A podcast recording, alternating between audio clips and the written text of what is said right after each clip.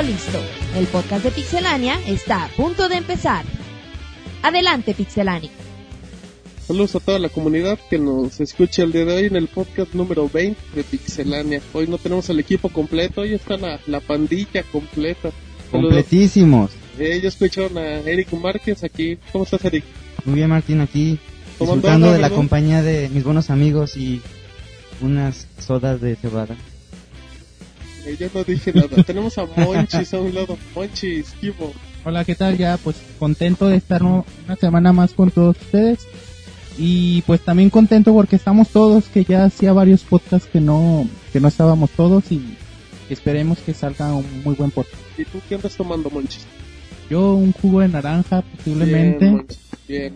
Muy bien, y ahora tenemos a, a Roberto, que nunca falta. Güey, No ¿qué pedo que con hacer. el Eric? ¿Qué trae? ¿Qué le anda tomando pasa? cebada, ¿no? Jugo de cebada. Anda así. como que muy animado, ¿no? Algo, algo trae el muchacho. Si lo escuchan Hola, japizón, ya saben por qué. Ya. anda bailando arriba de Se la va. mesa. eh, eh, bueno, muy bien. Aquí escucharon a Roberta. Y después de. ¿Qué te gustó, Monchis? Como de 40 podcasts regresa el dúo dinámico, Monchis. Ya, ya pensábamos que se había desaparecido, pero pues creo que está conociendo las nuevas instalaciones de Pixelania. Eh, ya tememos que anduviera ahí en, en otros lados, en unos malos pasos. Tenemos a Rodrigo. ¿Cómo están, Rodrigo? Bien, bien, aquí de regreso después de estar perdido un tiempo. Estuve de corresponsal en unas islas perdidas. Lo violaron. Las Islas Marías. Esos son los deseos del Robert. Sus deseos más íntimos. Que lo violen. cada pero- quien que, que tenga sueños perversos. Y tenemos a David, a David que... que Que nunca falta. ¿Qué huele? ¿Cómo están? Aquí saludando a toda la banda y al Pulpo Paul, mi nuevo ídolo. Y pues, ¿qué tal? ¿Cómo les va a todos? Algo de videojuegos que tengas que decir. No, no, nadie habló de... Ah, sí. Eric habló de alcohol, Monchis ¿De qué, güey? Eh, tú de que violaron a Yo, Rodrigo. yo quise hablar de del Pulpo Paul. Es, Ah, no, es no, mi no, nuevo no, ídolo. Exacto, el pulpo Paul. Gracias a Dios ya se acabó el mundial y bueno, Sí, lamentablemente ganó España. sí, lamentablemente, como dice David. Pero bueno, tenemos mucha información en este podcast cargado de, de energía y de buenas notas, así que si les parece vamos a las primeras notas rápido.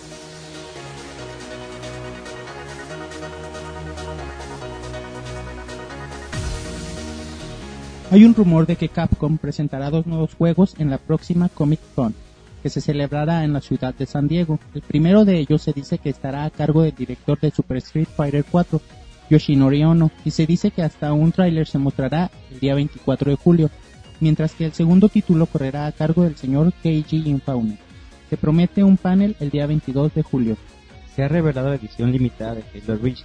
Anteriormente se sabía que aparecería la versión normal y la legendaria, pero ahora se ha unido una tercera.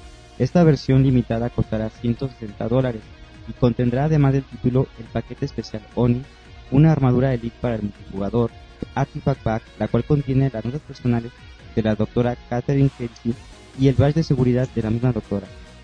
Greg Cess, cofundador de BioWare, ha confirmado que aún tienen planes de contenidos descargables para el RPG Mass Effect 2. Dice que las pasadas entregas de DLC Overlord y Kazumi fueron bien recibidas y que planean seguir lanzando más DLCs, aunque probablemente sus salidas sean más tardías. Call of Duty Black Ops está causando sensación en todo el mundo, ya que sus preórdenes superan las de Modern Warfare 2 en el mismo tiempo de venta. Pues bien, ahora Treyarch ha anunciado controles especiales para las plataformas Xbox 360, PC, PS3 y Wii. Call of Duty Black Ops llegará el próximo 9 de noviembre. Microsoft ha anunciado lo que mostrará en el evento de la Comic Con. Gears of War 3, Halo Reach y Kinect son algunas de las cosas que podremos ver, además contarán con invitados de lujo como Brian Jarrett y Lars Bakken de Bungie. Peter Moore, presidente de EA Sports, cree que el 3D no lo es todo en los videojuegos, alegando que títulos de deportes como Madden y FIFA no son los adecuados para esta tecnología. La cámara no se presta para este tipo de juegos y dice que el 3D va bien para títulos de disparo como Crysis 2 o Killzone 3. Finalmente todos los rumores se han apagado y es que el señor Hiromichi Tanaka ha confirmado que Final Fantasy XIV Online no llegará a Xbox 360, puesto que en la compañía de Redmond rechazó negociar con Square Enix un cambio de la configuración de Xbox Live, ya que de lo contrario se requeriría una suscripción de Xbox Live y otra de Final Fantasy XIV. La mejor información de videojuegos en Muy bien, ya regresamos aquí con la última nota de Monchis y el Final Fantasy XIV, que ya se la pellizcaron los de Xbox. y Se la no- pelaron, no la van a tener. A ver, tú eres el experto, Rodrigo. ¿qué nos se, dices? se- se la pellizcaron, quiso decir Eric. No Rodrigo, ¿qué opinas? Es un juego demasiado pesado y ese tipo de juegos necesitan ser amigables con los equipos. No debe mucho futuro. Ya, ya, ya mató, ya mató la nota. Ya mató la nota Rodrigo, ya no hay polémica. Ok, Roberto, ¿tú quieres opinar algo de tu Final Fantasy XIV? No, yo por mí, pues no importa, de todos modos, no, no me interesa, ¿no? Sí, es cierto, ni lo juegas. Muy bien.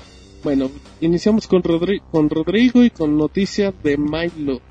Así es, bueno, los que vieron el E3 del año pasado, del 2009, se toparon con que la primera presentación importante de la hora Kinect, que es entonces Proyecto Natal, fue una presentación que hizo Lionheart Studios de Peter Molyneux sobre Milo. Bueno, el punto es que ahora Peter Molyneux mostró un nuevo demo de- sobre Milo. Se lo mostró en el TED Global Technology en la Universidad de Oxford, me parece y dice que era una práctica un tanto loca porque quería crear un personaje que se sintiera completamente vivo.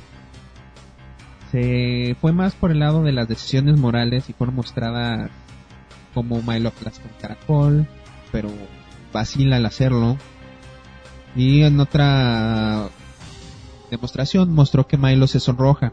No sabemos qué fue lo que se habrá dicho, qué se habrá hecho, qué fue lo que hicieron. Imagínate, güey, lo que haya pasado. Pero pues, si tomamos en cuenta que son Milo y Kate, abre el panorama, ¿verdad? Y dice que, cosa que este video todavía no, bueno, este video no se presenta todavía, pero Molyneux dice que es un video muy importante, que es completamente revolucionario. No sé, Ah. ¿Alguien tiene algo que decir? Ya parece monólogo esto, güey.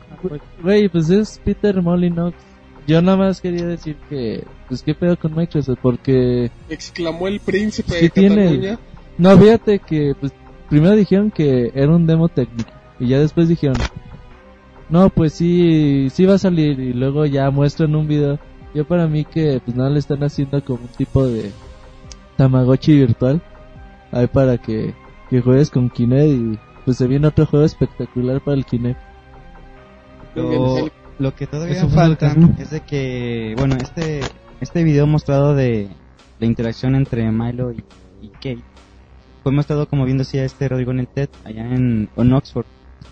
Todavía no hay este videos al respecto, o sea, no, no sabemos qué tan grado de profundidad va a tener la interacción con, con este personaje virtual. Pero pues esperemos, o sea, lo, la única mala, lo, lo único malo que tenemos de referencia es lo que lo dice este Morinox, que es el llamado la persona, el rey del Hyde. Entonces no sabemos a ciencia cierta si realmente lo que está diciendo es veraz De lo que se mostró, ¿no? o simplemente pues quién te va a vender pamphlet. Y a final de cuentas lo que se mostró que a lo mejor no era un bill video donde ya todo estaba preparado y planeado. Y pues nada, es otro rumor más del Kinect que no se confirma y ahí queda. Bueno, más que rumor, bueno, yo esto no creo que sea un juego, la verdad. Esto nada más en demostraciones demo. técnicas, sobre todo a, para Molyneux, que le gusta el juego, el que refleja mucho, bueno, intenta cuando menos los entornos sociales y la relación entre personas.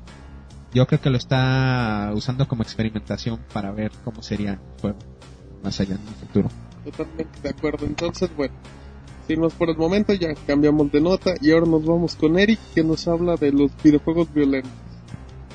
Pues bien, un- doctor llamado Christopher Ferguson de la, Unici- de la Universidad de Texas hizo un estudio y a lo cual puso a 103 este, entre jóvenes y estudiantes a realizar actividades las cuales les provocara cierto tipo de estrés.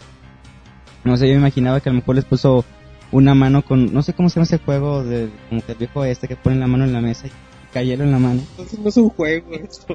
es una pendejada. Pero pues, no Es para juego. demostrar qué tan hombres son. No sé, le- les puso a hacer actividades estresantes. Y a lo cual, al terminar dichas, este, Bien psicópata.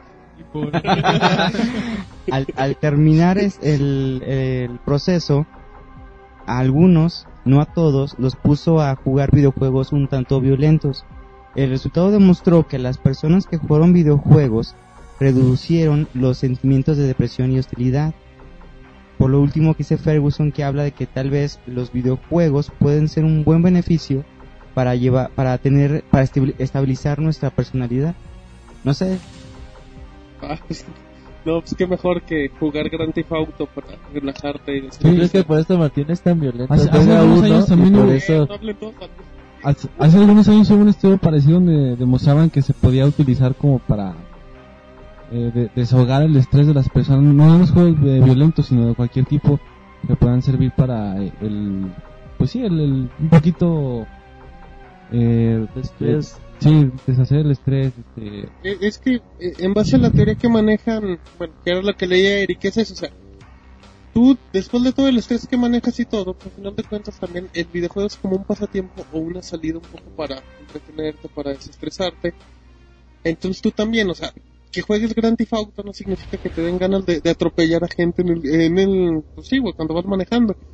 Pero aunque quieras o no, simplemente eso nada más te sirve para desestresar tus ideas locas que puedes traer en la mente y todo. Es, es una simple terapia de relajación. Fíjate que el otro día es triste cuando oyes a, a personas que opinan eso. ¿Qué me escuchaste? El otro día fui a una tienda de videojuegos, estaba ahí viendo los títulos y estaba el típico chavito de 15, 16 años con la mamá y el chavito no no vi qué título quería, pero la mamá le decía, "Ese no porque es muy violento."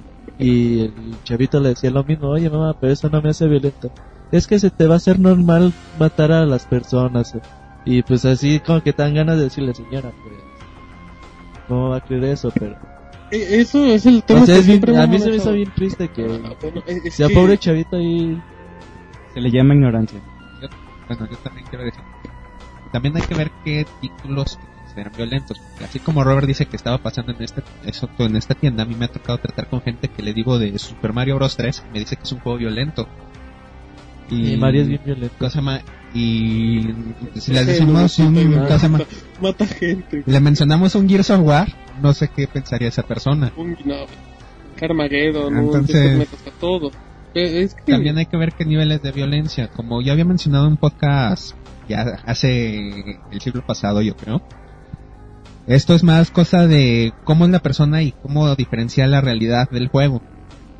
Más cosa de educación que de lo que nos está es enseñando el eso, juego. es eso que comenta que comenta Rodrigo. O sea, a final de cuentas, tú como niño también, pues, si, si recibes igual la educación o, o la bronca que tu, que tu mamá te diga, no, eso está mal, ¿por qué? Porque yo lo digo, ¿por qué? Porque ella lo cree. O sea, ahí también ya estás peleando con la ignorancia de otras personas, con todo el respeto. Porque igual, o sea, no, no es por decir de que estén mal, pero como no saben, no, no abren un poquito su mente, sus ideas, sí tienen ese tipo de conflictos. Pero bueno, la nota es cierta y es eso. Me acuerdo que alguien comentaba en el, eh, no sé si en el Twitter o en la página que decía que con notas así eran las típicas para presumirse, ya que siempre se hablaban cosas negativas de los videojuegos. Y es cierto, o sea. Aunque bueno, yo también, en mi, yo por lo que creo, también esos tipos de, eh, de experimentos o de ejemplos o de estudios se hacen de cosas, hay, hay miles de estudios en todo el mundo y cada quien va a sacar conclusiones. Así como de- después vas a encontrar una conclusión de la Universidad de Inglaterra que el que juegue Grand Theft Auto le dan ganas cuando va manejando de manejar más rápido, de atropellar a la gente. O sea, o sea hay estudios, hay estudios de todo. Aquí pues uno a favor de los videojuegos, pero ahora sí que es uno de tantos. También, hace, cuando yo publiqué la nota sobre los sueños de los videojugadores, en, por aquellos tiempos estaba haciendo un evento a nivel mundial que estudiaba los efectos para buenos para la salud de los videojuegos y era un congreso en Canadá que por lo que leí iban investigadores de muchas universidades. Ya no le di seguimiento pero parecía que había muchas propuestas interesantes. Y como dato ahora sí como anécdota a mí me ha pasado esto que dicen en este estudio que he estado enojado que he estado molesto y me pongo a jugar no sé un Mortal Kombat por ejemplo y me desestreso Y hay mucha gente que, pues es que te digo, o sea, también cada cabeza es un mundo.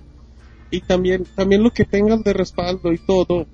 Había gente que se, que se desestresaba y había yo conozco a gente que igual también se podía poner tensa jugando ese tipo de, por, por la simple acción que podías ver, o sea, también de- depende mucho del entorno.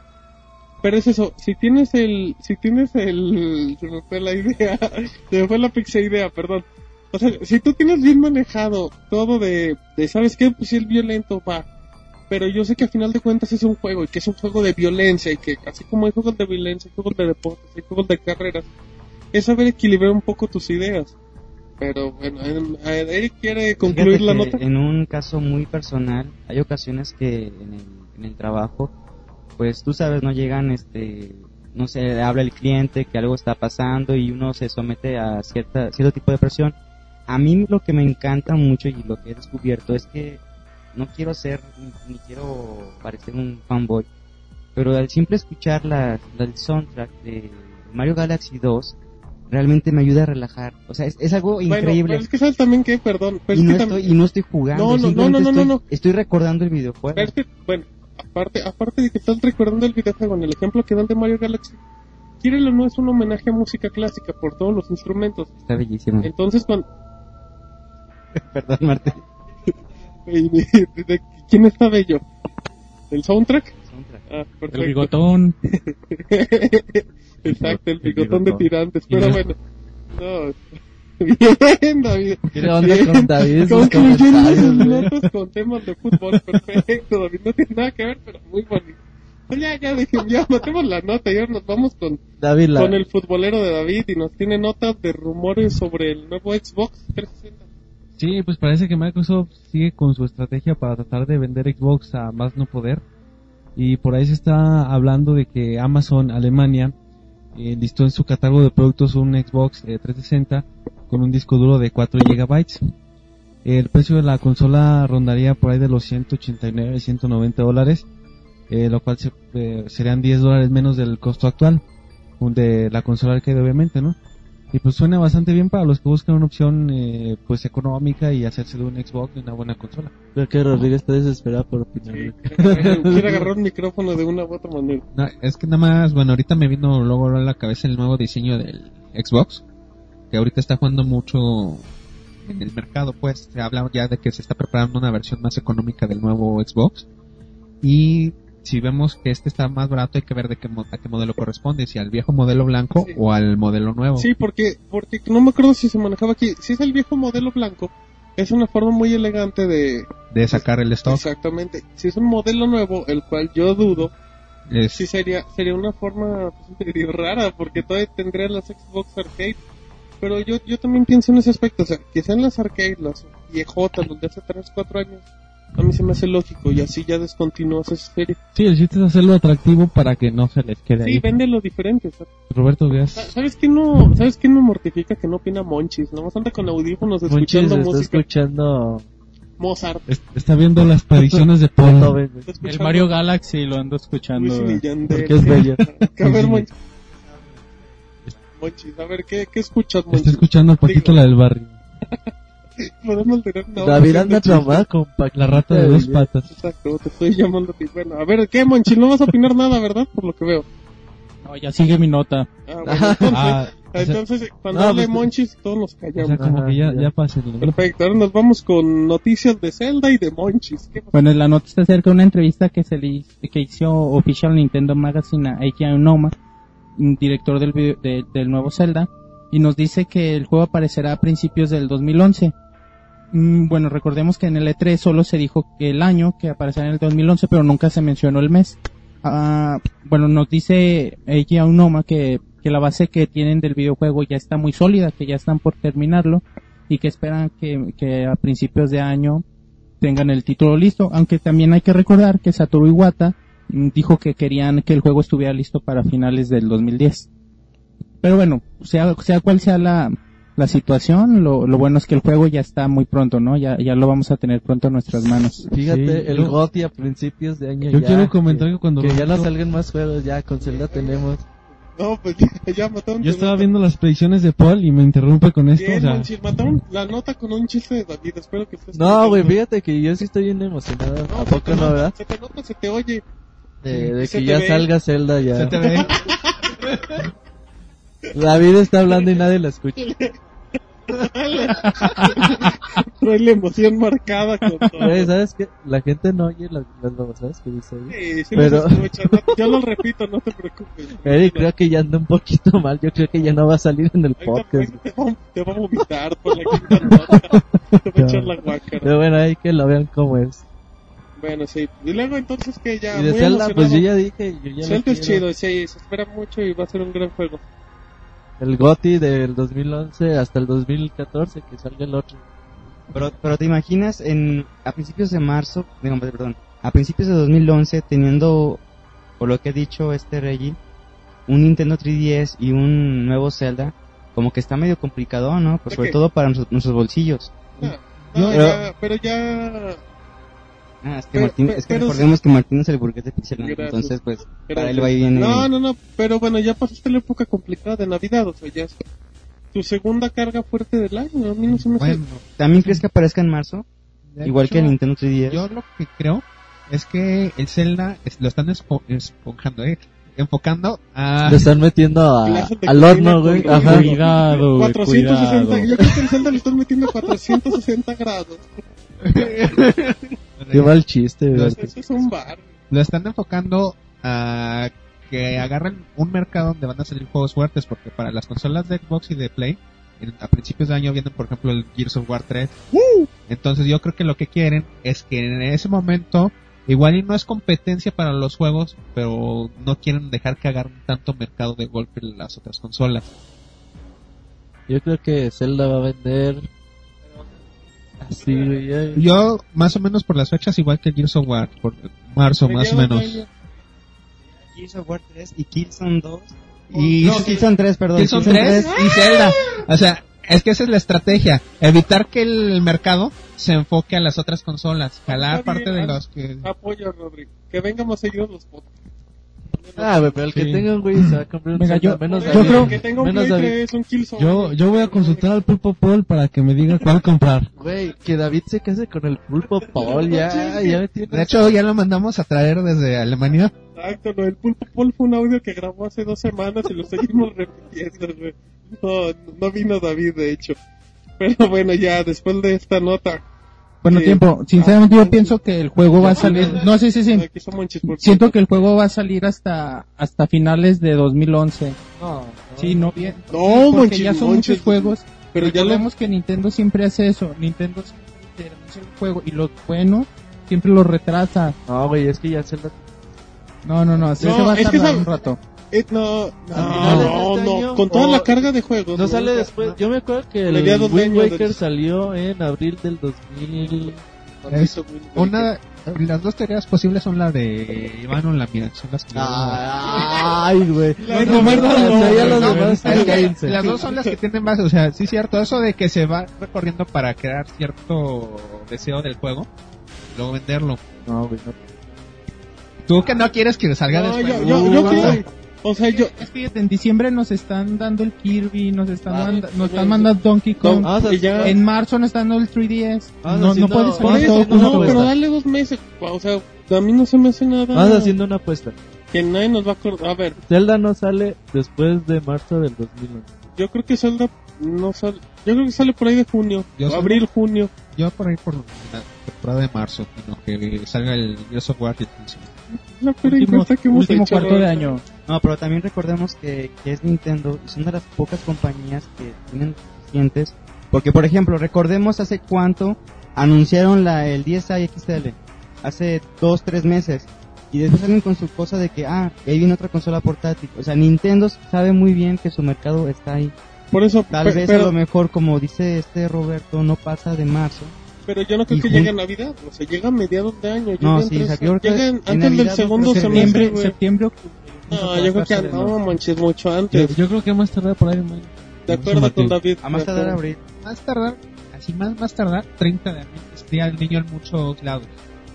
Mira, es lo que quiero de regalo del día del niño. Está bien, ¿no?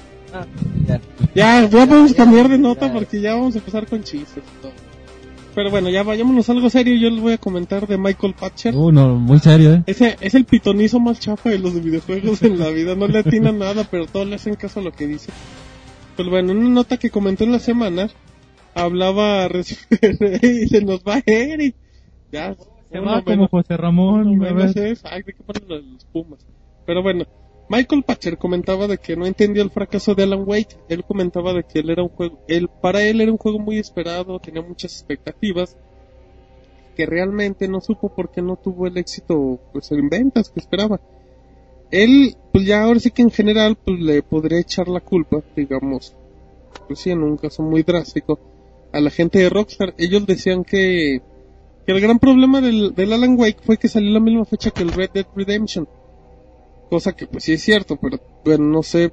O sea, él, él decía de que, bueno, la, la gran bronca que tuvo el Alan Wake fue que salió en unas fechas que el Red Dead Redemption, al cual él no le tenía fe, y al que le tenía fe no le funcionó.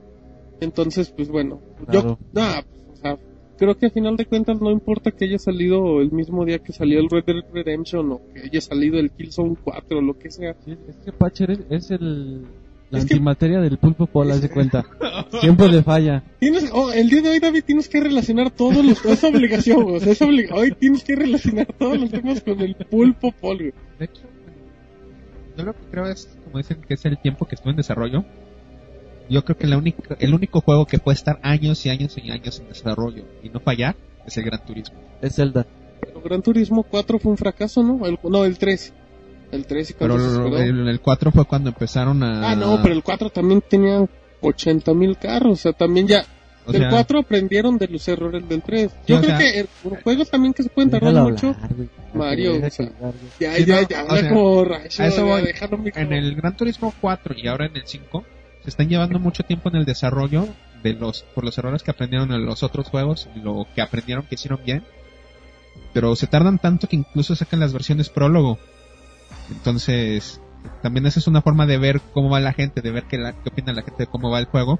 Y Arce, esto tuvo 7, 8 años en Pero desarrollo. es eso, o sea, es una franquicia que tú ya conoces, que ya tiene un respeto.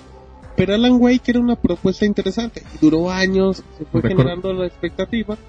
Y sale el juego y pues, simplemente es un buen juego. O Otro sea, juego así era, ¿cómo se llama? El StarCraft Ghost, que se esperaba para consolas, y no me acuerdo por los tiempos de cuando empezaba PlayStation 2, el, acaba el 64 y el Play 1, empezaba el PlayStation 2 y el GameCube. Se esperaba por ellos, aquellos tiempos, llegó a esta generación de consolas, pasó por PC, pasó por todos lados, y al final lo cancelaron porque dijeron que el, el producto que iba a resultar no estaba acorde a la época. Y yo creo que esa fue de las mejores decisiones que tomó Blizzard. No, mira, fíjate que Alan Wake es que fue... Remedy es una compañía que tiene 45 personas también desarrollando. Por ejemplo, para darte una idea, Epic Mickey tiene más de 300, 200 personas trabajando para siendo Epic Mickey. Bueno, pero es Imagínate. Disney. Imagínate Remedy haciendo un juego triple A con 45 personas, pues también no, no crees que, que es tanto. Lo que ellos quisieron hacer con, con Alan Wake al principio fue un sandbox, pero ya vieron que no les funcionó. Entonces vuelve a hacer otra vez todo y ahora vamos a hacer el juego que salió. El problema es que tuvo muchas expectativas. Cada año en el E3 nos hablaban, ahí viene Alan Wake, ahí viene Alan Wake. El juego no es malo, pero resulta ser de un tamaño muy mediano Sí, o sea, para o sea, todo es un lo que se juego, esperaba. Es un juego bueno a secas. no Igual como eres... Bueno, como hubiera estado bueno, ahorita me vino a mí la idea. Basan- estamos hablando en el Alan Wake, que es la historia de un escritor que se pierde en su historia, pues. Sacarlo como una propuesta de un juego por capítulos. Y ya con, cosa más, lo va sacando periódicamente a un Sí, costo lo vas- lo vas razonable. anunciando poco a poco. Y pues hace 6 años, 5 años. Sí, imagínate cómo era el Pero- primer capítulo hace tres años que lo tenían a cómo acabó. Sí, o pero sea, también si lo vas desarrollando por capítulos y vas distribuyendo nada más los capítulos, o sea que un capítulo lo compres por la Xbox Live Arcade a 800 puntos. Vas a ir también aprendiendo, lo mismo que dijimos hace rato de que pasó con Gran Turismo, van a ir aprendiendo, van a ver esto le gusta a los usuarios, esto no. Aquí igual llegamos a un punto donde decimos igual y la historia la podemos, si la hacemos así, la hacemos un poco más de survival horror, si la hacemos así la hacemos más de acción y poder inclusive diversificarlo y haberle dado mucho a gusto jugadores. pero yo creo que ya aprendieron. O sea, si en dado caso hay un Alan Wake 2 que a mí no se me hace loca la idea, yo creo que va a ser totalmente diferente. O sea, yo creo que ya aprendieron los errores que tuvieron y, y pues sí es como dices. La bronca es eso, o sea, no, no fue un éxito no por el Red Dead Redemption, no fue un éxito porque el juego no era lo que se esperaba. Sí, fue un fail, güey. Fue un fail de desarrollo. Un fail de desarrollo, muy bien. Muy bien resumido. Ahora nos vamos con información de Rare y de los controles por Roberto. Bueno, al parecer, pues. Rare ya se ha quejado últimamente de, de que los controles tienen muchos botones y eso implica una, una curva de aprendizaje muy alta a los usuarios. Muchos usuarios se pueden espantar a- por ver tantos botones en un control. Por ejemplo, en un shooter es muy complicado para una persona que no está acostumbrada a jugar videojuegos que tú le digas que la segunda palanca mueve la pues la arma o la mira de el personaje es algo muy difícil de entender para personas que llevan por poco tiempo los videojuegos. Entonces ellos dicen en Pro Akine, pues también hay que decirlo, que los controles se están volviendo muy complicados y hay que reducir el, el número de, de botones o inclusive pues como Kinect que no tienes ni siquiera un control. Que es, el, que es el discurso de Nintendo de hace cuatro años, ¿no? Era lo que iba a decir Ah, también, bueno, Nintendo tiene Sí, buen- bueno, ya nada más igual, para acabar tu, tu nota, él decía que comentaba en una bonita historia que, que su hija le preguntó en un control, oye, ¿para qué quiero tantos botones? Y dice, no, realmente no, son dos. Pero bueno, eso sí, eso lo hizo, eso, a eso regresó el Wii, o sea, regresó el Wii a decirte, ¿sabes qué? Mis juegos tienen dos, con, dos botones, ¿por qué? Porque es lo único que necesito, se acabó. En ese aspecto, bueno, yo, yo igual con esto comento y aquí yo ya no comento más de la nota. En ese aspecto Nintendo lo hizo bien, pero yo sé, yo siento que hay juegos, de hecho lo comentaba en la nota, que conforme evolucionó la industria, los controles evolucionan en todo. Yo, yo poner ejemplo, yo no me imagino un FPS con dos botones, que sería apuntar y disparar. Hay personas que sí lo juegan. Ah, no, no. E- Ese es el punto, o sea, hay Bueno, personas, yo no, yo no porque yo, yo necesito igual. Yo igual me acostumbro ya sea con el botón para ponerme, para agacharme, igual se me está disparando, para aventar granadas y todo.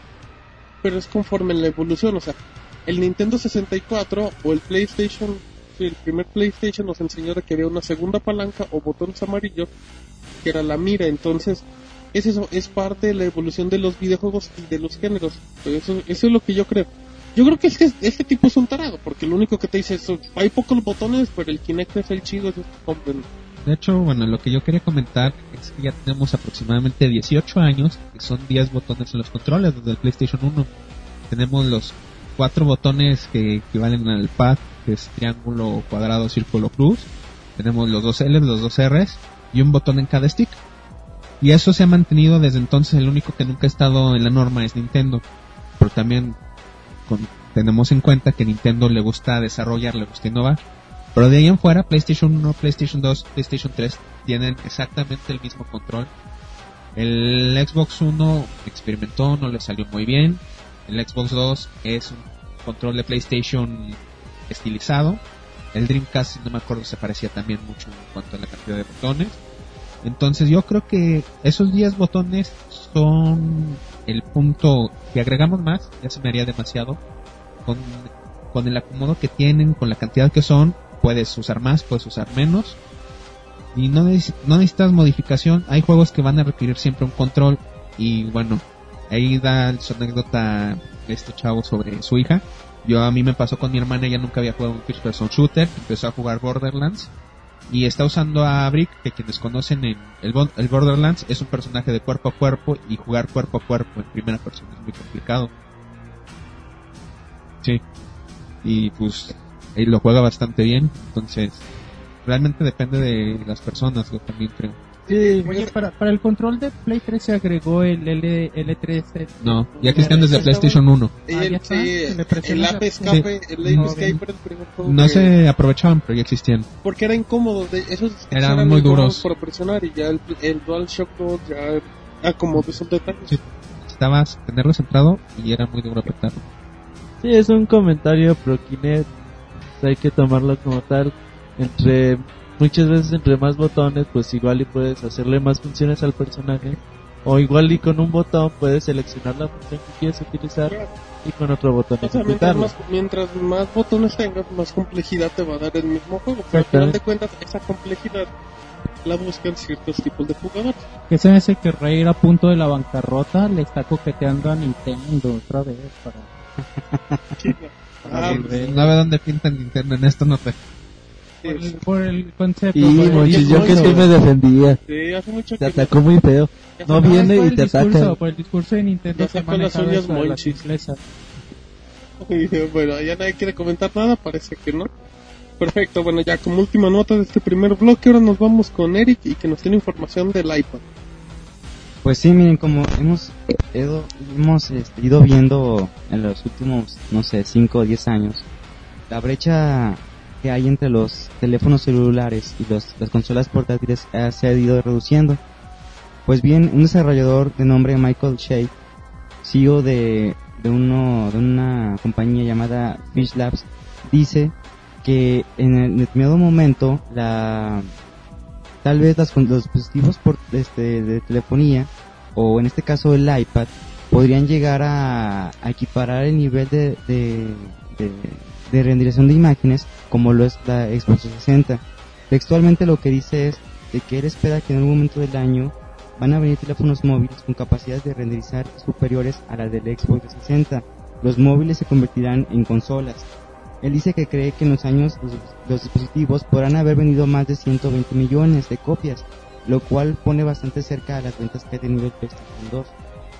Entonces ahora sí queda la pregunta abierta, que si realmente creen que un iPad pueda llegar a, a, a- a equiparar, a igualar lo que es la, la cuestión gráfica de un Xbox 360. Ah, bueno, era lo que comentábamos antes de empezar el podcast. O sea, en cuestión de, de renderear o de mostrar la calidad del video, sí, pero ya, ya en calidad gráfica para poder desplegar un juego, para mí se me hace muy difícil. Y aunque pudiera, no te va a dar el, el iPad, no se puede jugar todavía, a menos que ya saques un mando. Sí, era. Pero ya, per- ya, ya, el- ya el iPad ya te serviría de entre consola y pantalla, entonces yo, bueno, a mí se me hace una tontería la nota, por lo menos a mí. O sea, yo creo que Uy, no, no, no. Yo creo que está, yo creo que lo único a lo que quiere vender la idea, nosotros podemos renderear en la misma calidad del 360, pero de eso a que, a que realmente lo compares con la, con la consola, no sé, no sé. No, güey, pero deja de eso. Imagina que el iPad fuera un Play 3 portátil. ¿De qué te sirve? La neta, el otro día jugué Street Fighter 4 en el iPhone y la neta es bien incómodo. Es no no se puede jugar para que me digan, no, sí está chido. Pues sí, a lo mejor sí está chido cuando vas en mi camión y no tienes nada que hacer durante 15 20 minutos. Pero si en realidad quieres jugar un juego de verdad, no no te da para más el iPad, no te da los controles por, eh, táctiles no te dan para más. Además sí, además sí, aunque te diera, aunque fuera el extraordinario juego super potente la consola, bueno el teléfono, ¿de qué te si- de, no, de qué te sirve que tenga la calidad gráfica si tu pantalla es muy pequeña? O, o si No- tus no dedos están caso. ocupando una pequeña parte de la pantalla, o No, sea, no bueno. tiene sentido. o sea, es lo que se acabó, o sea, bueno, yo, yo creo, no, no, se acabó, se acabó en el aspecto en lo que dice Roberto, o sea, te puede dar la capacidad de un PlayStation 4, pero el aparato, como si no te da para jugar juegos que no son de celular o de iPhone. ¿Te imaginas a los participantes del pasado Evo que les dije, sabes que el próximo torneo se van a hacer en iPhone? Te mentaban la madre. No, pero No. todos traerían guantes. Bueno, aparte el iPad es un dispositivo Ya, pues, Mm, ya, ya. ¿cómo se llama deja el ¿cómo se llama el la marca esos dispositivos están diseñados de tal manera que ya no quieren ponerles ni entradas de discos ni nada de eso son muy unos dispositivos muy cerrados muy especializados para lo que son para navegar en internet y leer libros. Sí, es a lo que va yo, la naturaleza misma de un dispositivo como el iPad no va enfocado en videojuegos. Y el público, los usuarios, pues no son necesariamente gamers, son gente que se dedica a otro tipo de labores, entonces ofrecerles un, perdón, un dispositivo portátil con capacidades de una consola, pues no creo que les sea, sea atractivo, sobre todo porque le vas a, vas a aumentar el precio bastante. aparte un iPad cuesta como 600 dólares me parece ¿no? ¿y cuánto te cuesta un Xbox Elite 300? Domina aquí los precios No, del no, iPad en simplemente es lo que platicamos hace Dos. dos podcasts. De que te imaginas comprarle a tu criatura una consola de 600 dólares para que se ponga a jugar. O sea, como que no va. y aparte un touch de que al rato está marcada con crayola No, No, es que el iPad, el iPad no es para No. jugar, o sea, el iPad, o sea, el iPad para jugar es un extra, pero, pero no, no es una consola de videojuegos, aunque la gente de, la gente de Apple, como que te da a entender que es el futuro de los videojuegos. Puede ser el futuro, pero ahorita el presente es PlayStation 3, 360 y Wii. Bueno, ya, como comentario yo que quiero hacer aparte. Hace rato, de hecho hoy fue leí la nota, hubo una persona en Estados Unidos, me parece que fue coreano, que creó una aplicación, no, obviamente no se puede poner oficialmente en el iPad, tiene que ser un iPad con, un iPad con jailbreak. Pero lo que te permite es usar tu control de Wii para jugar en el iPad. Sí, sí, de hecho, de hecho había un video de YouTube donde jugaba Super Mario World, ¿no? El que no yo vi jugaba F0. No, yo vi jugando Super Mario World. Sí, era un, pues, sí, era un parche que hackeabas tu iPhone y podías por medio de, ¿qué era? De Bluetooth. Ajá, podías usar el control. Pero bueno, pues, o sea, a final de cuentas, pues es eso, o sea, no, nunca le va a competir, creo, por lo menos yo, a una consola de las grandes y no le va a competir una portátil, pero bueno. Entonces ya, nos vamos ahora sí ya a la segunda parte de las notas rápidas y ahorita regresamos con lo que nos falta de las noticias.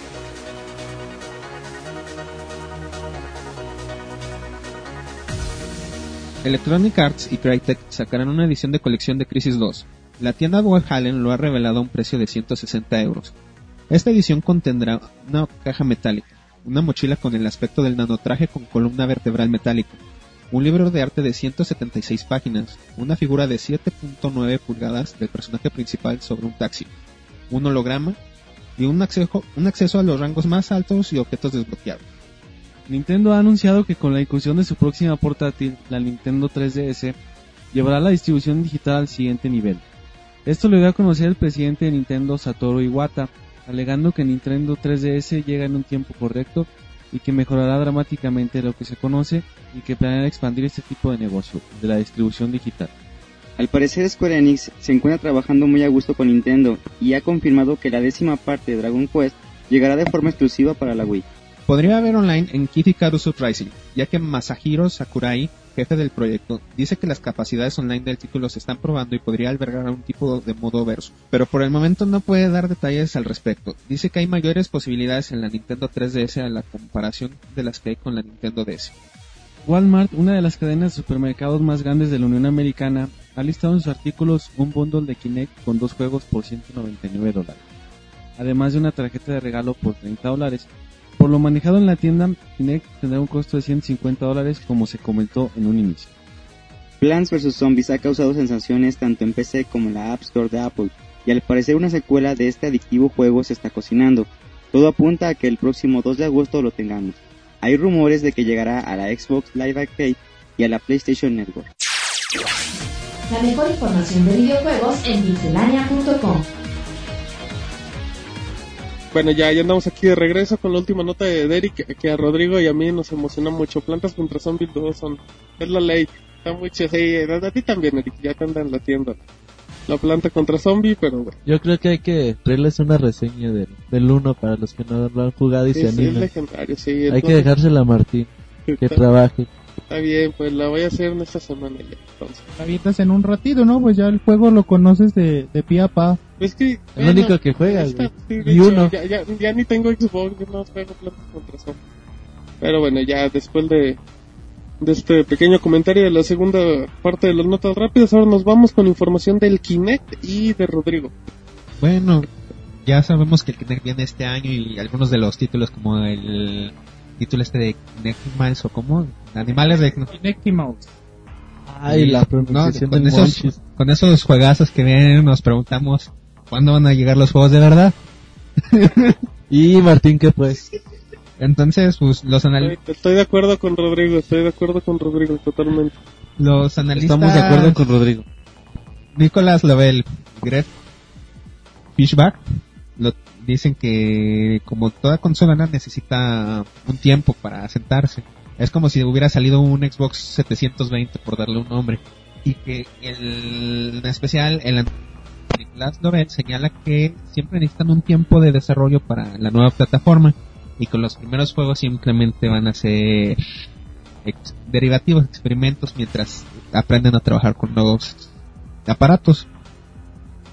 Mientras que Greg Fishback dice que cuando juegas con Kinect es una sensación distinta, entonces no solo es cambiar la forma en la que los diseñadores tienen que hacer el juego, sino cambiar la forma en la que van a enfocar la diversión.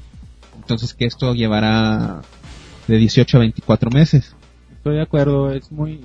Bueno, es tiempo suficiente para que realmente nos traigan un juego bueno. ¿Sabes cuál es el problema, Monchis? Bueno, ¿Cuál, que yo creo que en 18 meses el Ya Xbox ver. 360 ya es muy viejo. En No 18 le, meses no le puedes dar más de medio año al Kinect. Puede puede ser El la Xbox- despedida, ¿no? Xbox Puede ser no la despedida de consola, juegos realmente buenos para para Xbox 360, para Bueno, el Kinect. pe- Pero tú no sacarías el Kinect cuando la consola te dé dos años de No. vida. O sea, yo creo que. Pero era lo, era lo que lo comentábamos también, de que lo mejor Kinect, ok, salió un año antes de la muerte de Xbox 360. Tal vez a la próxima Xbox 720 va a ser, va a ser compatible el Kinect y no va a pasar ningún problema. O sea, Sí, van a seguir posiblemente habiendo sí, es muy juegos viable. O igual, con Kinect. y no es compatible precisamente el Kinect, pero el proyecto ya es parte del diseño integral de la consola. Y lo y ahorita salió el Kinect como parte de experimentación para ver cómo era recibido y para que los desarrolladores empezaran a aprender a trabajar con él. Sí, la neta, si no, no sé si vieron el video de, de Kinect, no, de Kinect Sports, el de fútbol y no sé, pero a lo mejor me veo muy, no, sé, no Violento, objetivo, No, pero la verdad se ve bien chafa, Muy güey. Muy. Güey, la neta se ve bien chafa, se ve horrible el juego. Se- no, se ve, se ve, se ve piterísimo. A mí lo que me da tristeza es que los creadores son raros. O sea, Pero- simplemente... Pero también, pero también la tristeza es que Rare no ha hecho nada digno del, del Nintendo 64. Pues que te imaginas, yo, yo imagino que a los chicos los están teniendo con mano de puerco ahí a torcida, de que, ¿sabes qué? Desarrollame juegos para Kinect y quiero esto y quiero aquello. Son casi más desarrolladores chinos en barcos en aguas internacionales. Como un... un barco tunero o algo así. Algo así. No, pero, o sea, simplemente es este...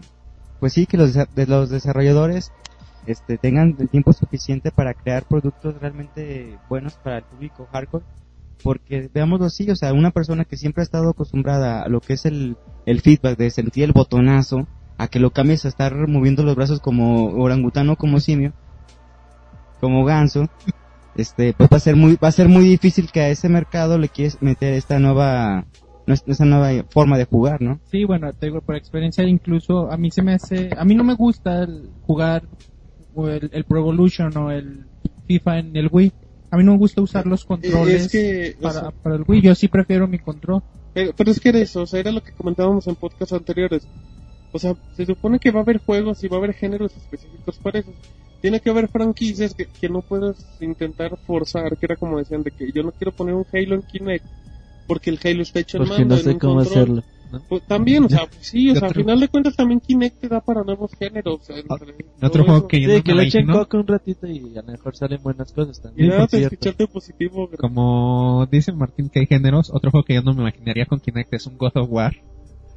No, no me imagino cómo lo podríamos jugar en Kinect. Ay, menos en Kinect. Latigazos. No, no, yo no. no me imagino un God of War en tampoco. Tampoco. Exacto, o sea, o, sea, o sea, en un mando... Juegas un Mario Kinect, güey, no, no. Pues le pones acá a tus tirantes, ¿no? Y a brincarle acá a los perros. Pero sí, o sea, en ese, en ese aspecto es cierto. O sea, to- todo depende de- del desarrollador, de todo lo que se espere, pero pues, yo no yo creo que el Kinect no está hecho para que bueno, o sea, en apariencia el Kinect lo están vendiendo no el de, bueno, vamos a experimentar, vamos a ver, el Kinect lo están vendiendo como que tiene que revolucionar la industria y que te digan que puede durar uno o dos años, pues ya al decir, no, pues espérate para el nuevo Xbox y a ver qué pasa. Pero bien, bueno. Entonces ya ca- cambiando rotundamente de tema, ahora nos vamos con información de Monchis y de Nintendo. Que Tiempo, tiempo, tiempo, tiempo. Pausa, Antes, de antes de Tiempo, que tiempo. comience la nota, Tiempo, este... Tiempo, a ver qué pasó, Eric. Iván, alguien aquí en Facebook me pregunta, ¿podemos considerar los dispositivos iOS, lo que es lo de Apple, como consolas? No. Respuesta dada. No, es que no tiene la potencia y eh, no solo en, tanto en videojuegos, sino en muchas cosas, Apple se considera lo que es una tecnología cerrada. Entonces, solo lo que, ma- lo que Apple te apruebe es lo que se va a poder. Y una gran parte de los videojuegos hoy en día es crear comunidades y, por ejemplo, en el Xbox Live y creo que me parece que también en la PlayStation Network puedes comprar los juegos que llaman indie. Sí, fíjate que eso es un tanto, por ejemplo, este Max Shiv, un seguidor nuestro y colaborador de, de Pixelania, él ama mucho los juegos de iPhone. Él te platica de Splinter Cell Conviction para la versión de iPhone como si fuera el juego del siglo. A lo mejor sí lo es, yo no lo he jugado. Pero o sea, él, es- él se entretiene mucho con ese tipo de juegos. Ahí tenemos la reseña en la página para los de- que la para, quieran checar. para el quien la quiera checar. Entonces, o sea, a lo mejor el mercado sí lo hay.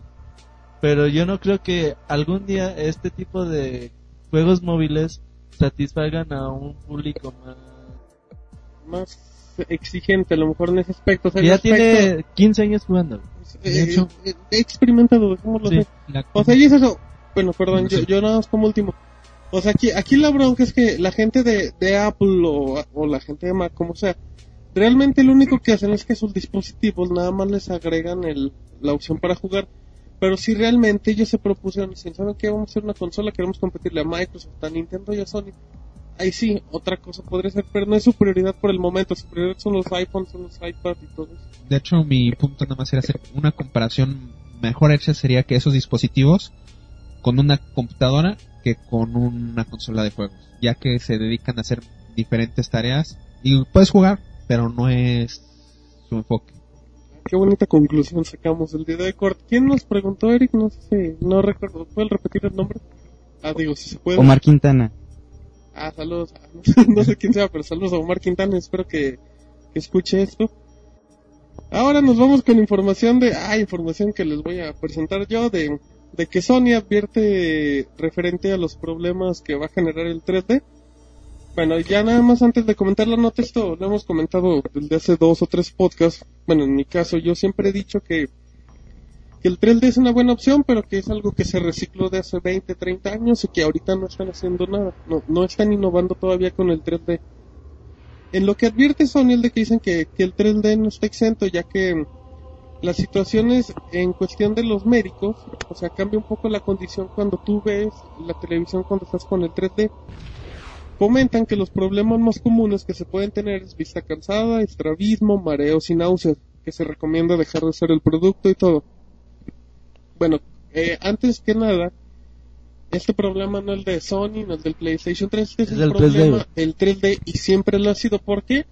Por el tipo, bueno, el 3D anterior, el que era el cuadro azul y rojo que te formaba el morado, el efecto correcto era cuando hacías un disco. Era el efecto que te da un poquito de profundidad, o sea, en cierto aspecto. Hay muchas personas que el hecho de tener los dos colores y que se fusionen les causa ese simple dolor, entonces el 3D no es funcional porque no está mejorado en ese aspecto.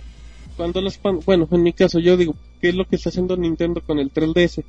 Cuando en su caso sus pantallas sean funcionales y no te genera ese dolor, el 3D es bueno, pero ahorita sigue siendo una porquería. Bueno, yo lo que quiero comentar, yo he estado leyendo mucho sobre el 3D, no solo por las consolas, sino por lo que es- por el boom que hay en las pantallas, etcétera. Y me he topado que ha llegado a haber algunos estudios donde dicen que incluso, según esos estudios, puede causar derrames cerebrales. E incluso estos datos de esta tecnología han llegado a- al punto tal de que no solo Sony, sino Samsung en su página de internet también tiene las advertencias médicas del uso de 3D, etcétera. El problema de que tiene el 3D ahorita es que nos, no, así como dice Martín, es acostumbrarse, no es, no es eh, evolucion- evolucionado mucho, perdón. Sí se ha evolucionado, pero todavía el hecho de que tengamos que ocupar un aparato adicional, que nos forcen a ver a diferentes frecuencias de las que estamos diseñados, etcétera, todo eso es lo que nos causa los problemas. Entonces, mientras no sea una pantalla como la del 3DS que que no ocupa lentes y yo creo que aún inclusive esa tiene algunos problemas. Debe yo digo que el 3D va a funcionar hasta que ya no exista la pantalla, hasta Y que sea digo- alguna otra forma de Exacto, proyección. porque el 3D no es funcional. El 3D con lentes, si lo comentó Eric, no es funcional, simplemente no lo es. Y lo que está intentando hacer Sony es un experimento el cual no les cuesta en teoría. ¿Por qué? Porque el PlayStation lo te da la posibilidad. ¿Por qué? Porque la tecnología va avanzando. Eso como si Sony es punta de lanza en ese aspecto. Y bueno, como la tecnología tiene errores y todo, pero el 3D, yo lo sigo diciendo, el 3D no es la opción en un en dos tres años, a menos que Sony con sus nuevas pantallas realmente llegue a revolucionar la industria y no la industria de los videojuegos, la industria tecnológicamente hablando, que creo que también, como decía, yo lo dudo. Sí, ya lo habíamos comentado eh, en podcasts anteriores, el 3D es una tecnología con un futuro incierto. Aún no se sabe realmente la, la efectividad de esta tecnología y habrá que esperar y, y, y comprobar que la tecnología es lo que sigue, ese es el paso siguiente, o desecharla, o sea, puede, cabe la posibilidad de, ¿saben qué? Pues la- el 3D no sirvió y, y hay que cambiar a- la metodología. Exacto, yo creo que va a ser un error el 3D y no va a funcionar. Sí, yo coincido que con esp- espérense para antes de comprar su tele en 3D. Ah, es el, el peor error, sí, perdón, bueno, ya no más, si van a comprar una tele en 3D, pues cómprense su HD full y ya. O sea, va a salir más barata, en costos y, y el HD en México apenas está saliendo. ¿Qué quieres Sí, no, que yo coincido con Rodrigo en el sentido de que por nuestra propia naturaleza la, el- la tecnología de 3D pues no nos beneficia en, en cuestiones de salud hasta que no se encuentre una forma diferente de proyectar imágenes, de, de darnos ese sentido de profundidad en, en imágenes generadas por alguna máquina, etcétera, pues en realidad el 3D va a estar muy limitado y sobre todo el caso específico de las personas, ¿no? A- posiblemente hay personas que reaccionen diferente ante esos, ese tipo de proyecciones. Sí, o sea, va a haber Sí, hay personas más sensibles, por ejemplo, las que son propensas a la epilepsia, por ejemplo. los que traen lentes y todo Eh, eso. pues es normal. O sea, sí, es normal. o sea, es normal, exactamente. Pero, pero es el detalle, o sea, la bronca es que el 3D no, por el momento no es lo que, mm, yo creo que no es la herramienta del futuro y la quieren explotar de una manera que no creo que sea la correcta. Pero bueno, ahora hablando del 3D, nos vamos con información de Monchis que tiene respecto al 3DS y a la piratería. Sí, bueno, ya también habíamos comentado antes que, que Nintendo está trabajando mucho en, en proyectos antipiraterías eh, para el, para el 3DS. Y bueno, en, en relación a esto, el, el vicepresidente de THQ, en recientes declaraciones con CBG, declara, declara lo siguiente. Lo que más me pone contento es el hecho de que hay una tecnología integrada que realmente combate la piratería. El problema de la 10 en los últimos años, sin, duda alguna, ha sido la piratería, que ha disminuido un poco la llegada del Nintendo 10i. Sin embargo, eh, la piratería es mucha. Gracias a esto, bueno, ya to- retomando lo- la tecnología que está implementando Nintendo en el 3DS, dice que gracias a esto ten- tendrán la oportunidad de invertir más dinero en proyectos de 3DS, porque ellos quieren estar seguros de obtener un beneficio antes de invertir en la consola. No sé qué opinan de, la piratería en el 3D. Igual y puede funcionar. Hoy les traemos la nota de que el PS3 por ahora, el, el hacker que Gilbert quiero al, al, al iPod o al iPhone, eh, o por ahorita se, por el momento se ha retirado de, está hackeando al PS3 y Sony implementó medidas como quitar el, el soporte para otro sistema operativo y con eso resolvió algunos problemas por el momento. No, El hacker dice que por el momento pues, se, se retira un poco de, de, de este tipo de situaciones y no sabemos con el Nintendo 3DS cómo vaya a funcionar. Bueno, yo nada más eh, como último comentario del Play 3, tienes que admitir que tres años que todavía no puedan realmente hackear el Play 3 es un es un mérito notable de la gente de Sony. De hecho. Bien, bien. Y por sobre Sony. todo por que el PSP fue hackeado muy, muy rápido. Claro, no, el, el PSP, el Xbox 3, to- todo, la verdad todo ha sido hackeado en cuestión de meses, si no es que de Con el semanas. cubo también se tardan mucho. Bueno, Con el cubo, con el cubo hasta el, su último año es empezaron a el salir cubo juegos. acá problemas por el tamaño del disco, Sí, ¿no? O sea, o sea, que eran también medidas que se había planeado, o sea, o sea, era una forma de, de darle candados. de hecho, bueno, del 10 normal, yo creo que la, el hackeo de cierta forma estaba previsto como una forma de Nintendo expandir la consola y les- le salió al revés el tiro y vieron que con esa puertita que dejaron abierta pudieron hackearla porque la forma en la que funcionan las memorias, la verdad, por como yo lo veo, están explotando algo que Nintendo puso ahí para aprovecharlo porque sí. reproducir música y cosas así que era el origen Le estás dando... y que existen las tarjetas y te las pueden vender con hasta con cierta marca significa que no es tan underground el asunto Si no me equivoco, la Nintendo 10 es la consola actual más hackeada, ¿no? el Posible- PSP posiblemente. ¿El PSP gana? es que igual ya existen muchos más teorías pero un PSP nada más le cambias el firmware y ya está hackeado No, también, también el 10 es muy fácil de clases de hackear. hackeo o sea, con Rodrigo. Experiencias personales. Cuando alguien quiere hackear, Yo creo que por eso le gusta el PSP a Rodrigo. Exacto, porque los hackea y cobra, ¿no? Exacto. Mándenle un tweet por si quieren que les también los del driqueo y- Exacto. Hackea to- todo lo que sea hackeable lo hackea Rodrigo, ¿eh? Pero Rodrigo ya no es parte de Pixelania a partir de hoy. Nosotros no aceptamos hackers. A ver, Monchis, ¿qué ibas a decir? ¿Algo más? No, opiné. Solo dije que el 10 es muy, muy sencillo de hackear. Bueno, yo no doy tanta información como Rodrigo para que no se puedan experimentar en casa. pero desde que desde su salida vimos infinidad de juegos descargables incluso, Sí, bueno, que pues no nos cuesta pero nada una cosa ponerlo, es ¿no? hacer el rip del juego, hacer la descarga del juego, y otra es poderlo aplicar desde, también desde un principio existen las imágenes de juegos de Play 3, pero nunca se puede jugar en la consola. Exactamente, sí. Bueno, pero sea como sea, no usen piratería, no hackeen sus consolas. Ah, parte Traten de, de ahorrar, de esforzarse un poquito Sí. para comprar sus juegos. Hagamos oficial de que Pixelania no apoya el hackeo de consolas. No hay nada mejor que jugar en live, en dado que son consolas grandes. Es que no anden acá hackeando. Aunque bueno, para México hackear es como comer tortilla. Pero bueno, ya nos cambiamos de tema, ya nos vamos con Roberto que nos tiene información de Mass Effect 2. Bueno, ahorita hablábamos de, de los problemas de, del 3D en general y ahorita los creadores de, de Mass Effect o los, eh, la empresa BioWare ha hablado bastante bien del Nintendo 3DS.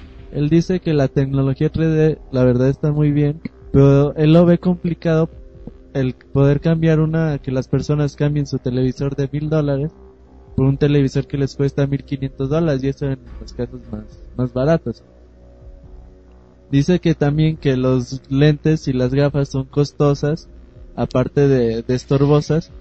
Entonces dice que Nintendo 3DS ha venido a, a quitar todos ese tipo de problemas, en donde le das una consola que relativamente va a ser barata, no sabemos el precio, pero no queremos que pase más de 300 dólares, que sería un despropósito. Entonces, él, dice que Nintendo solucionó los problemas de precio y que realmente el 3D se siente muy real. Entonces él dice que aunque la consola está un poco limitada en cuanto a cuestiones online, él dice que le ve mucho futuro y que dependiendo de cómo sepas utilizar las capacidades online de- del sistema, se puede implementar cosas buenas en la consola. Imagínate un Mass Effect en 3DS. La madre. No, Ah, no, es que a mí el Mass Effect me gusta para una pantalla de unas 50 pulgadas. Pues tú no lo no, juegas. también No, no, nosotros. no, no, Pues no, no, no, pantalla no. de cine, Pues sí, güey, puta, pero tendrán jugando cualquier cosa en un DS. Sí, no, pero es que hay estilos de juegos. O sea, un Mario igual sea una No, pantalla chiquita. que Pero Mass pantalla- Effect sí te puede dar por una pantalla portátil en cuestión de calidad, de jugabilidad. O sea, yo sé que igual lo quieres una pantalla grande por todo el entorno, porque es Sí. para disfrutar. Pero el Mass Effect a mí se me hace una buena opción. Bueno, La veo lejana, pero se me hace buena opción. al detalle sobre la pantalla, yo, yo opino como la gente de, de BioWare. El avance que está haciendo el 3D es bastante importante. Esperemos que la gente copie el ejemplo de esta pantalla. Aunque también no sabemos qué tan factible sea la tecnología, como la OLED que no se puede hacer crecer a tamaños muy grandes porque se vuelve muy cara. Y bueno, así, ahorita me recordé un detalle que leí hace rato sobre la nota anterior. Pero si quieren evitar la piratería, que pueden hacer como los de Motorola. Para su teléfono nuevo, el Droid X, le pusieron algo que se llama iFuse. Cuando arranca, checa unos archivos. Si esos archivos no son los que corresponden, se descompone el aparato y solo Motorola lo puede recuperar. Está bien. Pues son como las actualizaciones, ¿no? No. las consolas. No, ¿No? ese no, porque es, es como un fusible. Es que se quema ya. Sí, Sí, ya, sí, sí, sí, ya. porque la actualización de la consola, ¿sabes qué? No te voy a dejar jugar en oye, línea. Oye, ¿sabes qué? Tienes este software que no me pertenece. Ajá, cuidado, mijo, porque si te vuelvo a cachar, te va a agarrar la no, chota. Más como aviso, ¿cierto? Sí, el de, el de, ok, ¿sabes qué? Jugar en, jugar en línea, pues, este es tu beneficio. Si te quieres meter a la piratería y yo te agarro, ya, en línea. Y acá, ¿sabes qué? Si te agarro, ya no puedes usar el celular y yo lo recupero. Bueno, en al el menos en, Wii si te, si te detecta, sí, si te detecta en Wii tecnología no, no oficial, te banea tu consola y ya no te sirve, o sea, no, no solo en línea, sino todo. Iván ya lleva como 10. Sí, exacto. Ya mi onceava consola, Exacto, muy bien. Muy bien, manchis, pero bueno, ahora nos vamos con información del Nintendo 3DS y un posible rumor que nos comenta Eric. Bueno, que de Nintendo, pues el sitio play.com ha puesto fecha para los que llegarían para Nintendo 3DS. El primero de ellos es el juego de Dragon Ball, el cual tiene fecha de salida para el 19 de noviembre de este año, mientras que el segundo, llamado Gundam, tiene fecha de salida para el 25 de marzo de 2011. Ambos títulos pertenecen a, a Namco Bandai y pues eh, siguen los rumores este de que la consola llega antes de, lo previsto que había dicho Reggie. ¿Y ustedes qué creen? ¿Creen que llegue antes de que se termine este año? yo creo que no. Pero bueno, en relación a los juegos, Namco Bandai ha hecho buenas cosas con, con Dragon Ball ha pues, rediseñado todo el concepto y un juego de, de Dragon Ball a mí se me haría muy bueno. Pues Ya en sí, este- sí puede dar, y a mí igual. Pero el chiste sale en noviembre, no sale en noviembre. Ah, en noviembre no sea, va a sea salir cual sea la sale- fecha, van a ser juegos muy buenos. Ah, qué, qué forma de etiquetar. No, pero Cosas de si la fecha es noviembre, el, el primero, ¿qué, qué fecha tiene el primero? Noviembre- No, noviembre, 19. 19 de noviembre. No, Se se me hace muy pronto Sí, todavía. a mí también. Sale hasta, así hasta hasta marzo, la consola. Seguro. Si No, es que- lo que creo. Le Ah. creo a Reggie. Yo le No, creo a. Reggie. Háblale de Reggie. Sí, yo también no creo que... Llega antes del año fiscal de... Pregúntenle a Paul. Oye, de veras. Le batalló tanto para poder llegar, pregúntenle a Paul. Muy bien, bueno, ya con ese comentario David se enlaza a la nota de Call of Duty Black Ops. Así es, pues como todos sabemos, este título es de los, bueno, de los que no somos fans de la saga, pues bastante esperado, ¿no? Eh, resulta que el analista Evan Wilson señala que las reservas de, este nuevo título de Call of Duty se espera que sean, perdón, que superen las de Modern Warfare 2. Eh, señala que aunque, si bien se espera que superen Modern Warfare 2, las ventas eh, globales, totales, eh, de 12 millones, perdón, podrían superar los 12 millones, que se quedaría pues un tanto bajo de lo que fue Modern Warfare 2, que superó los 16 millones. Que de todos modos, dentro de todo, se pueden considerar buenos números para Activision, ¿no? Considerando sus problemas con Infinity War y todo esto, pues no, no suena mal vender 12 millones de copias. No, Para no, nada. no cualquiera vende esa cantidad. No, fíjate que, pues sí, a lo mejor Call of Duty Black Ops hereda lo que, lo que ha dejado Modern Warfare a, atrás de él. Entonces, a lo mejor en reservas, pues sí puede, puede tranquilamente superar lo que se pasó o lo que sucedió con Modern Warfare. Pero no estoy seguro que en calidad lo vaya a superar. Y eso que el Modern Warfare 2 está bien chafa. En calidad, pues sí. no, en calidad una- no, güey, o pero en uh, juego. Sí, o sea, lo chido del Modern Warfare es el gameplay. Y Pero sí, yo también creo que no lo va a superar. Y hay un punto a mi gusto que es importante aquí, las guerras modernas siempre han pegado más que las guerras históricas. Es que te da más para... Bueno, no sé, como que te da más para explotar un poco. ¿no? Es, es que depende, ¿no? Porque si, te basas en un evento histórico, pues para empezar ya tienes la historia armada, ¿no? Ya depende cómo la vayas implementando. Ya no le batalla. Pero lo que sí coincido con Roberto es que no se propongan algo demasiado innovador o que vaya a superar el, el gameplay, sobre todo de Modern Warfare 2, porque hay que recordar que lo que sacó adelante este, este proyecto fue el, el multiplayer más que el, el modo campaña. Totalmente.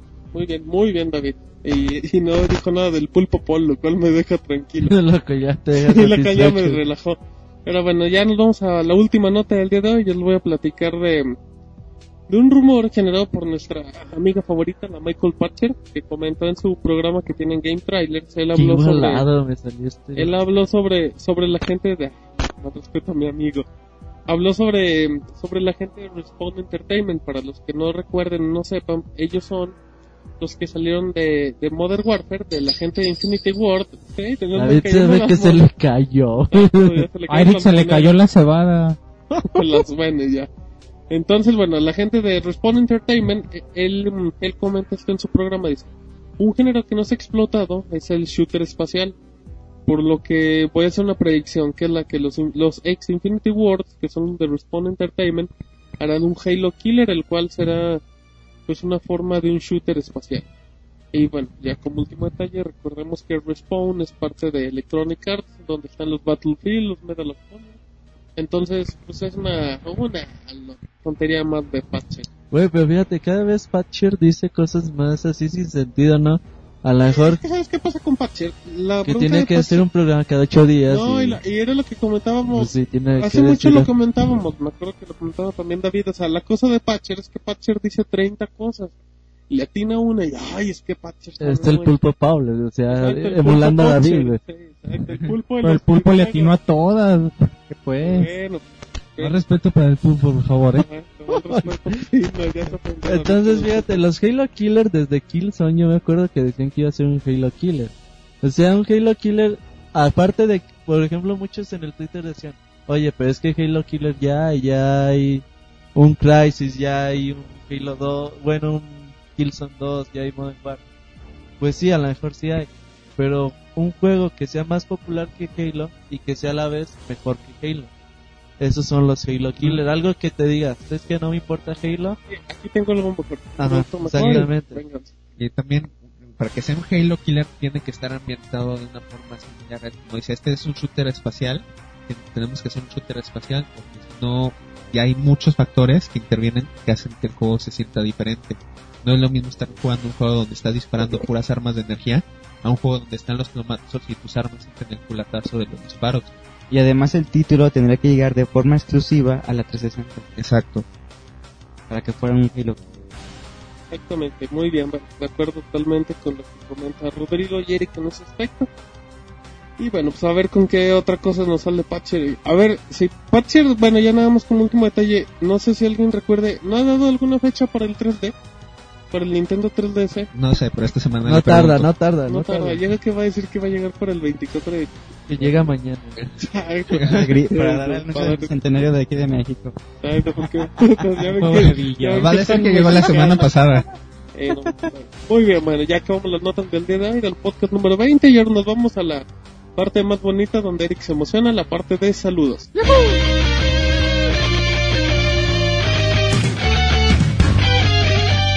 Saludos. Muy bien, ya con gritito y todo, cortesía de Eric Márquez. Nos vamos a la bonita parte de saludos y bueno, no sé si tenemos, antes de los saludos tenemos alguna pregunta o algún comentario, no sé Eric o, o Roberto ahí. Primero los saludos, ahorita Échense te los doy las preguntas. Va, va.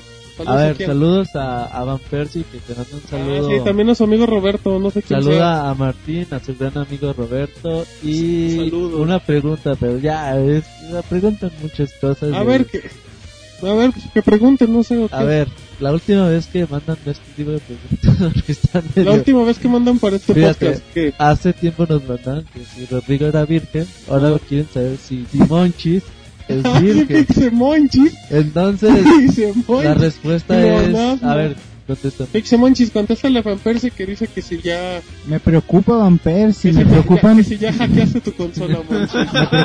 Fíjate, fíjate que, pues la respuesta es que Monchis va a vender, va a subastar su virginidad por eBay. Lo va a cambiar por el nuevo Entonces, Nintendo. por el 3DS. Exacto, por el El nuevo 3DS. Zelda, güey. Ay, pues, ah, exacto. Entonces, Ese era el Roberto, ¿no? Ahí Exacto. para que se anime. Ahí para que Van Persie ya ande juntando el varo si, si quiere ahí el, el archivito de Ah, Monchis. también- Ah, también manda saludos a, a Gabriela, que su usuario es Ake, AKE, de ¿Cómo? Twitter. ¿Cómo? Ake. Ah, ah, que, ah, ok, saludos. Y a Jorge, que es Toro, arroba Toro. Y a todos los gamers de Torreón. Ah, también a Yo Soy Merry y guion Jam, que también nos mandó saludos a, a Firestorm, que siempre saluda a toda la banda. ¿Y a quién más? ¿Ya dijiste al a Brutal Vikingo? No, pues yo todavía no he terminado los saludos. Ah, pero- perdón, perdón, bueno, ya dije mis últimos tres. Perdón, es que eran los que llegaron a mi Twitter, Mira, disculpa. manda también este Bosch, Bochin o Buchin 135. Nos manda saludos.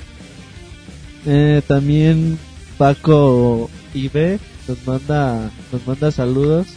¿A quién más doy? ¿Tú qué andas aquí? Ah, yo quiero mandar un saludo a Monoroid con quien juego FIFA. A Remy de Linares que pregunta que para cuando tenemos... Ah, bueno, entonces a Remy de Linares, ahorita damos lectura a su pregunta. Al- a Eric Márquez tiene acá saludar, saludos. Yo quiero este, finalizar un poco los saludos para las ciudades que más nos visitan aquí en la, en la República, Ajá. que es este, Ciudad de México, Guadalajara, Puebla, Monterrey, Aguascalientes, Tlalnepantla, Querétaro, Toluca de Lerdo, León y Cancún. Y también Tixelania, como ustedes saben, nos, nos somos, nos proyectamos un poco internacional y nos visitan este gente de España, Chile, Venezuela, de Colombia, de Argentina, de los Estados Unidos, de Costa Rica, de Japón y de Puerto Rico. Muchísimas Sí, gracias. un, un saludo a los... La- la. Un saludo especial a los españoles que se acaban de coronar campeones del mundo. Felicidades. Ah, sí, y al pulpo también, que se lo deben todo a él. Y ya Sí, si me dejan terminar mis saludos, ver, fíjate Estábamos que- en la sección de interrumpan a Roberto con saludos de otras que personas. también el discípulo nos manda por ahí saludos, unas preguntas que ahorita se las respondemos. León Juan, que es de Venezuela, también una vez ahí lo, tu- ahí lo tuvimos en el, en el Skype. Y Eric, ¿sabe qué está haciendo? No sé por qué está agachado. pero a bueno. Carlos, Carlos Tacubo y a DRK Blade nos mandan saludos y más shit que digamos el Gears of War va a dar puntos de su hay ¿Es una cuenta hay una cuenta en Twitter Ajá. de Gears of War, o luego se las mando, Ajá. que va a tener, vas a, por ejemplo, si tienen ellos mil, mil seguidores, vas a ganar en, en Gears of War de experiencia en el 2, 500 entre 2, que serían dos veces de experiencia, pero no sé cuántos tenga de seguidores. Eh, Pero entonces, o sea, aquí la tranza es unirte, hacer follow de... ganar Gears. experiencia luego. Ah, pues entonces nos uniremos. Luego ahí les mandaron la, la de esta Ajá. por el Twitter. Ok, Entonces, ¿Qué más? ¿Algo, ¿Tienes algo más? las preguntas. Saludos antes, saludos a toda la banda de- del noreste de- del país que ahorita están sufriendo los estragos de, de, de, de acá de... ¿Qué, qué pasó, Marta? Ahorita te digo, Monchis, ahorita te Ah, digo, Monchis. Alex, Bueno, saludos a ellos. El huracán Alex. Saludos a ellos, échenle ganas. de Tenemos mucha banda que nos sigue por allá. o a al buen Chava amigos, que anda por allá también. colaboradores y pues échenle ganas, estamos con ustedes. Saludos a la voz sexy de Pixelania. Saludos a, la, a a Chris. Chris. Sí, saludos a la voz sexy de Pixelania, muy muy sexy la voz en sus últimas reseñas, pero bueno, eh, ¿algo más? ¿Tienen algún saludos ya? Ok, nada más como comentario antes de que pasemos a las preguntas. Eh, como sabrán, se subieron un par de reseñas en esta semana donde estuvo eh, God of War 3 y ¿cuál fue la otra? Y para, para Live. Mucha gente ha comentado de que qué pasó con la calificación que se le dio al God of War 3 que era de 85, Cinco. 86, no recuerdo, mucha gente se ha quejado que porque una calificación muy baja. Bueno, conforme escuchen la reseña o conforme vean, se dan cuenta de las justificaciones o de los motivos en los que él va- en los que este Smokey, que es el que creó la reseña, se basa en las calificaciones, nada más bueno. Creo que en general yo por lo que recuerdo, por lo que rescato, él le da esa calificación porque dice que, que a final de cuentas no es un God of War tan, tan grande como se esperaba, que simplemente se queda como uno más, pero con mejores gráficos. Ese es, es así en breve lo que, con lo que él se justifica, que bueno, creo que todo, todo el staff está de acuerdo, si no, No, yo no, estoy, yo no estuve nunca de acuerdo con la calificación. Yo el juego yo le doy arriba de 95, el juego es pero, increíble. ok, ya, bueno, la discusión de cortesía de Monchis de un minuto. Monchis, el juego es igual que el de Play 2 y tiene detallitos nuevos, o sea, el juego no es un juego acá tan grande. Fíjate. Es bueno, pero no llega. Yo, yo estoy de acuerdo totalmente en la calificación. Fíjate que sí, o sea, cada vez que hacemos una reseña, pues le confiamos a, a la persona que la va a redactar. Él juega el juego, lo juega lo suficientemente para, para hacer la reseña con, con bastante objetividad. Y yo creo que es algo, a veces las calificaciones son relativas. O sea, no porque tú le pongas un 100 a Mario Galaxy y le pongas un 85 a God of War, quiere decir que God of War está bien chafa y que Mario Galaxy está bien chido. Sí, o sea, a final O sea, de cuentas, tampoco... O sea, la calificación que le da es en, lo- en- en los motivos, en los criterios en los que él se basa. yo que pero- ustedes mejor checo lo que dice, Claro, lo o, que sea, o decimos. sea, a final de cuentas, él, él le da calificación baja por, porque las expectativas no que es él baja, son más- es un 85. es baja comparada a lo que a lo mejor otras dan en teoría, pero bueno, yo nada más, yo con lo último que acabo es eso, o sea, en conclusión, sí se deja muy en claro que es uno de los grandes de PlayStation 3, pero en base a la calificación es en base a los criterios que se manejan, igual Monchi no está de acuerdo y yo sí, pero bueno, eh, Yo Rodrigo, tengo aquí comentario. Tomen en cuenta nuestras reseñas, pues como menciona Martín en la reseña, y tomen en la calificación como nuestro personal rating. Recuerden que todos jugamos diferente, tenemos diferentes gustos y nosotros podemos nombrar diferente a los juegos, darles diferente calificación. También una forma de ver las reseñas es saber que estamos jugando, que estamos tratando con otra gente, que nos están dando su opinión. y como dice Roberto, o sea, no es una calificación baja, Sí, y un- Monchi está sacudiendo acá las manos de forma Ahora, emocionante. nada más tan- tengan por seguro que todos los que hacemos las reseñas tratamos de ser lo más objetivos. Por ejemplo, está la, la reseña de, de Galaxy 2. No la quisimos hacer Roberto ni yo porque le íbamos a poner 100 seguro. Pero la, la Pero hizo- la hizo Eric que le puso la- un 100 Le seguro. puso 100, sí, le puso 100, pero bueno, sepan que, que tratamos de ser lo más objetivos O sea, posibles y en a todas final de... no sé. Pero va- vale re- remarcar que este tipo de evaluaciones están ligadas directamente a lo subjetivo, no es cuestión de apreciación.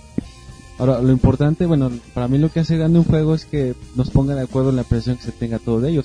Pero siempre se está abierto a, a las posibilidades de que cada quien lo evalúe de maneras diferentes. Aparte también, bueno, ya como último detalle, por lo menos que era lo que decía Roberto, o sea, a final de cuentas también, no se le está dando una calificación de 42, o sea, se le da 85, o sea, tampoco es una calificación tan baja.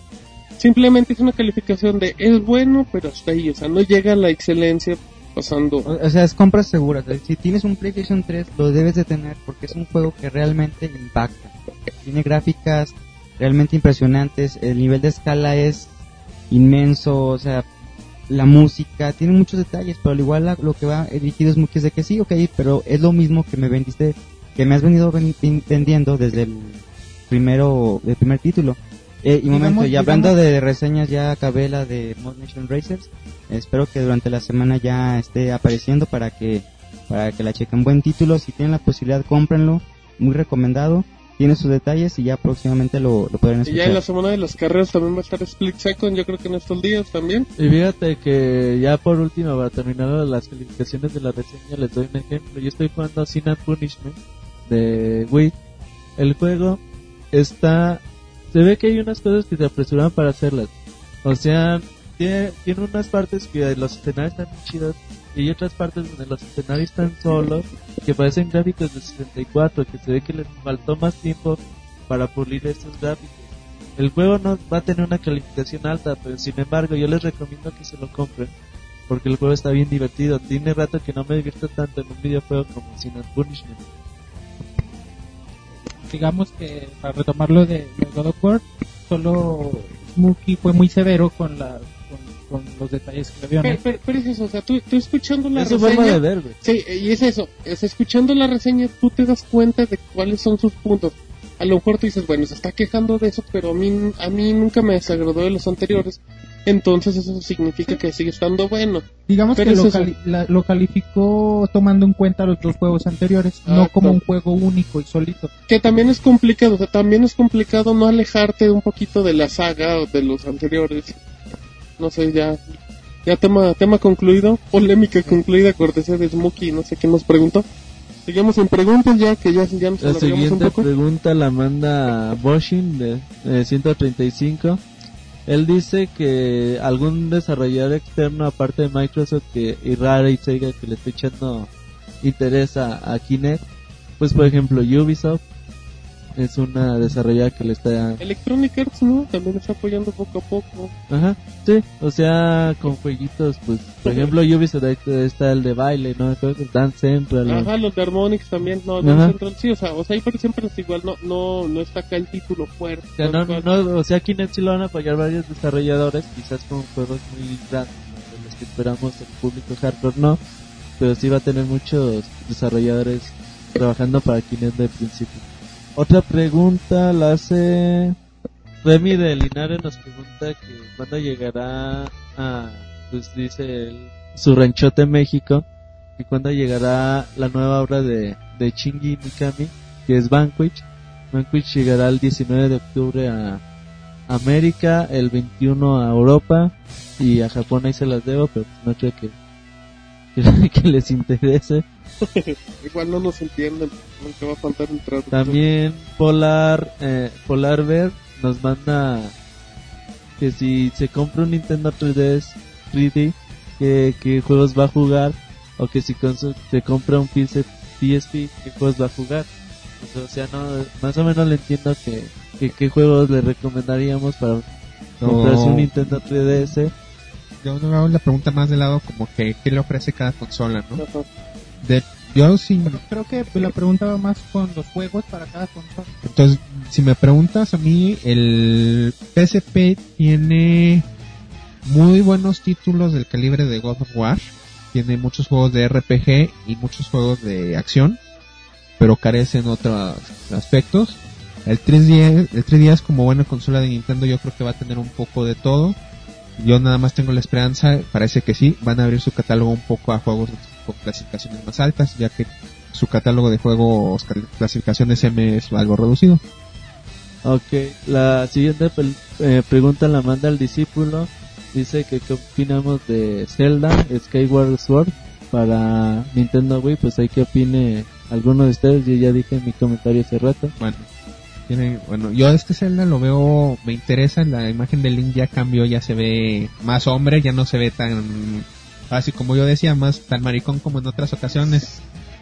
Otro que va a tener No, que ir con ese. Miyamoto, no güey. es niña, No, tenía- no. tenía Otro que va a tener que ir con Tenía Miyamoto. aspecto así afeminadón, algo así. De, de niño, como que no sabe su sexualidad, exacto, pero tampoco o sea, es ¿sabe?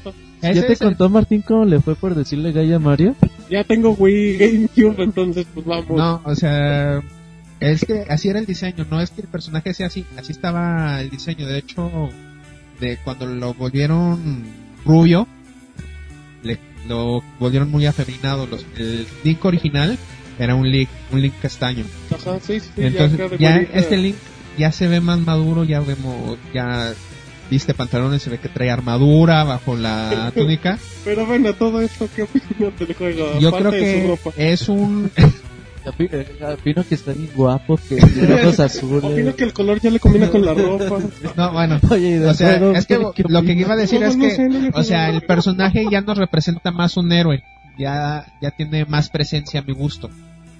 Cuando menos ese es mi gusto, mi ver del personaje. Ya, ya Sí. puedo decir, este sí es un héroe. Bueno, ya por lo menos ya le, ya le gustó la presencia que genera el, el personaje, entonces. Y nos pregunta, perdón por cortarlos, pero yo creo que ya opinaron mucho de Zelda. Yo ni opiné, Nos pero... pregunta que qué opinamos de Vanquish, Martín.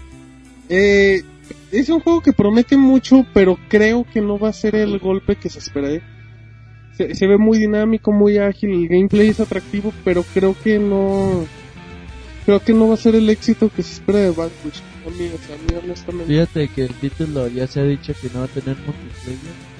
Quién sabe si la campaña vaya a superar las expectativas como para dejarte satisfecho y no querer jugar ya un multiplayer y, por ejemplo, continuar otra vez la campaña con un nivel de dificultad más alto. Entonces es peligroso, pero yo creo que Shinji Mikami tiene la, la capacidad de, de sorprendernos. Además, Y- ya, además ya es tiempo de que, de que este señor nos dé un juego, ¿no? Una franquicia nueva. Algo bueno. Y por último nos pregunta que si ha habido nueva información del Resident Evil 3DS. Desde que vimos el último trailer no, no se ha sabido nada. Yo creo que hasta la próxima, no sé si en la Gamescom tengamos un poquito más de información, esperamos que sí. Y yo creo que hasta el Tokyo Game Show vamos a tener más información al respecto. Que esperamos ver imágenes del gameplay, ¿no? Porque lo que nos presentó fue el tráiler y se ve increíble, se ve impactante las gráficas. Pero esperemos ver el gameplay y que siga la misma tendencia que se nos mostró. Sí, es bueno. Perfecto, ya, ya terminamos todos saludos y todo. ¿Tú, Eric, no quieres concluir con algo? No, ¿verdad? No, simplemente que en la semana esperen la- ya la... La semana que entra esperen la videoreseña, espero que les guste. Y si tienen la oportunidad y estaban un poco con duda de adquirirlo o no, la verdad sí adquieranlo, está muy bueno.